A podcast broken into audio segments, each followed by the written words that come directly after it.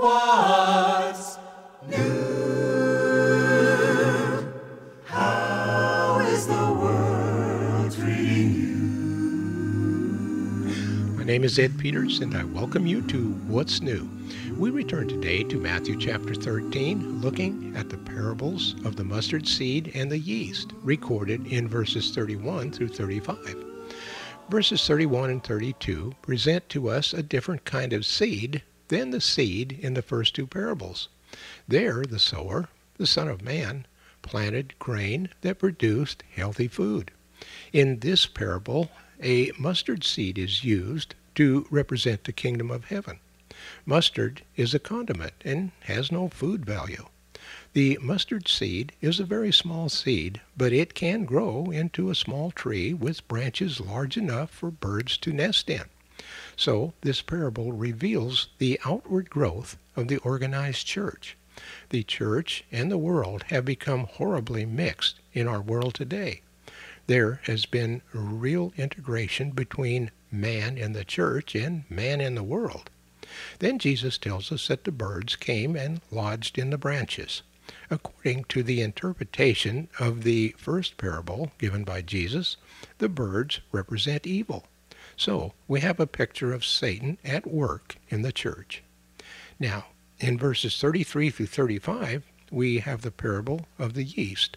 The word yeast, or leaven, is used ninety-eight times in the Bible and is always used in a bad sense. The picture that we have here is of a woman mixing yeast into the meal. The meal represents the gospel, and we know this from the parable of the sower. The meal is made from grain seed, and Jesus told us that the seed represents the gospel. So this parable gives us a picture of what happens to the Word of God on this earth between the first and second coming of Christ. This parable teaches that the intrusion of false doctrine into the church will finally lead to total apostasy. Now, here are verses thirty-one to thirty-five, and they read, "He told them another parable. The kingdom of heaven is like mustard seed, which a man took and planted in his field. Though it is the smallest of all your seeds, yet when it grows, it is the largest of garden plants, and becomes a tree, so that the birds of the air can come and perch in its branches. He told them still another parable. The kingdom of heaven is like yeast that a woman took and mixed into a large amount of flour until it worked all through the dough. Jesus spoke all these things to the crowds in parables. He did not say anything to them without using parables. So was fulfilled what was spoken through the prophet. I will open my mouth in parables. I will utter things hidden since the creation of the world." All may change, but Jesus never. Glory to his name. Oh, how sweet the glorious message simple faith may claim. Yesterday, today, forever, Jesus is the same.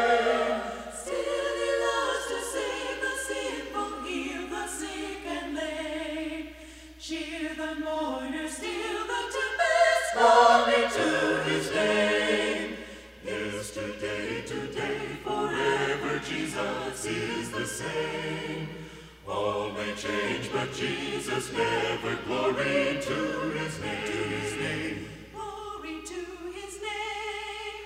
Glory to his name. All may change, but Jesus never. Glory to his name. Now, here with our study is Pastor Henry Horner. Jesus spoke to large crowds. He was a master communicator, and he used parables, stories, to teach truth. In Matthew thirteen, a number of his parables are recorded. He spoke about the kingdom of heaven, by which he evidently meant his rule, including the time from his first coming to his second coming. That was the mystery form of the kingdom, which had not been revealed by the Old Testament prophets. This mystery form would precede the Messianic kingdom on earth, and it includes the church age. I've spoken about the first two parables from Matthew thirteen. Today, the third and the fourth, Matthew thirteen, thirty-one to thirty-three. Jesus said, "The kingdom of heaven is like a mustard seed, which a man took and planted in his field.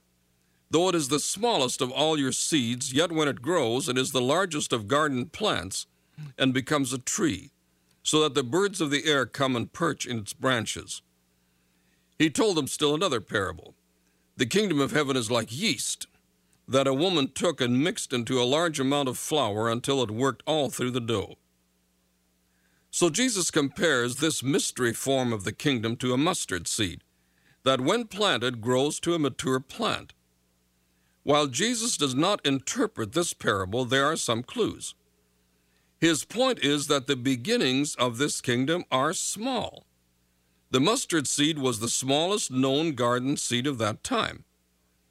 In fact, the term small as a mustard seed had become proverbial for something tiny. Later, Jesus spoke about faith as small as a mustard seed. From that very small seed grew a plant of some four meters high, large enough for birds to perch on its branches, a very large plant from a very small seed. Evidently, Jesus meant to teach that the plant represented the professed followers of Christ, that is, Christendom. It had a very small beginning, but it grew rapidly. Since birds often represent evil, the birds lodging in this tree would represent those who professed, but who were not really a part of the tree. So the tree and the birds may represent professing Christendom, both genuine believers and followers of Christ, but including also only professing believers. The history of the church bears out that it had a small, seemingly inconsequential beginning, but it grew rapidly. Actually, it virtually exploded very early. And as the people were scattered, the gospel was taken to the ends of the then-known world.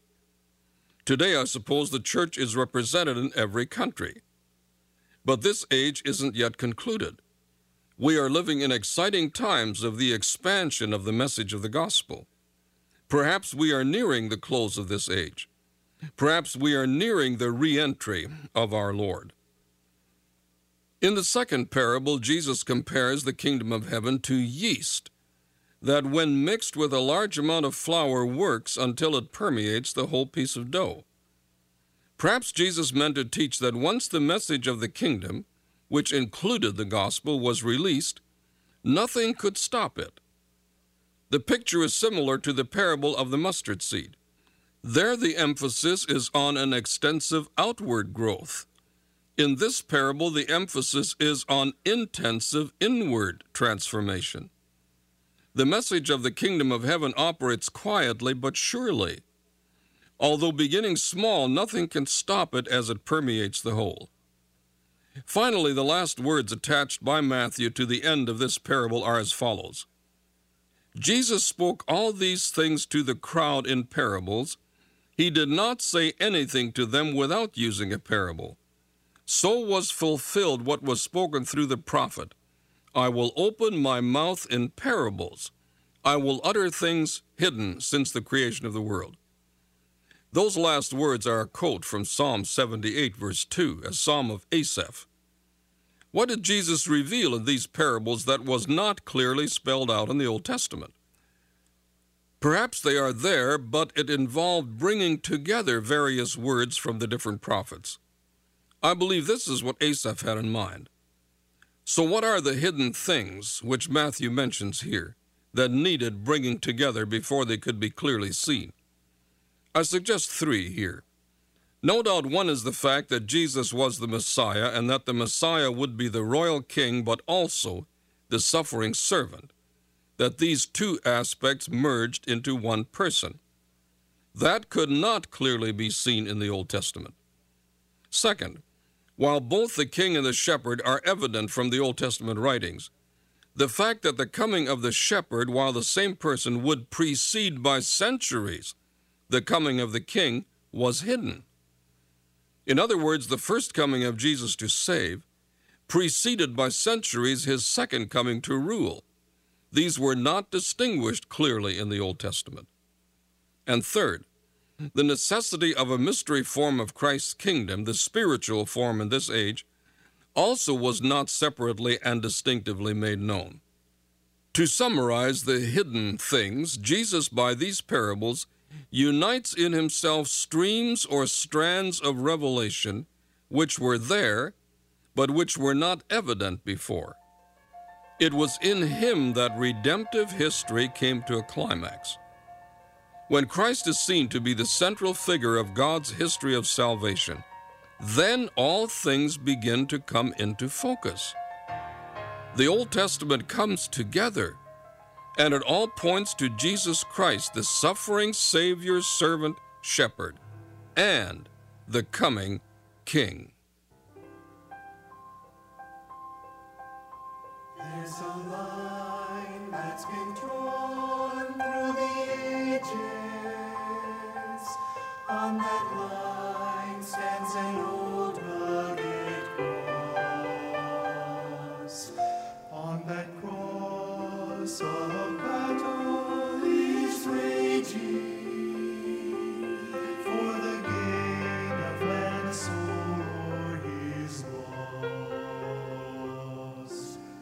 On one side march the forces of evil, all the demons and the devils of hell.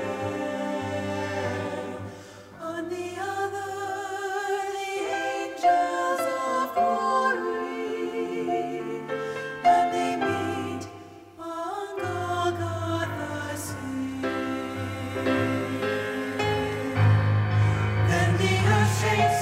With the force of the conflict, the sun refuses to shine. But their heads got sun in the balance, and then through the darkness he cried.